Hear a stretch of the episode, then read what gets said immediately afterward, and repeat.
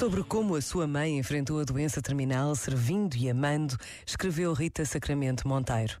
A forma como a minha mãe viveu a doença, sempre saboreando a vida com alegria e entusiasmo, deixou-me a mim, à nossa família e amigos, uma importante herança espiritual e humana.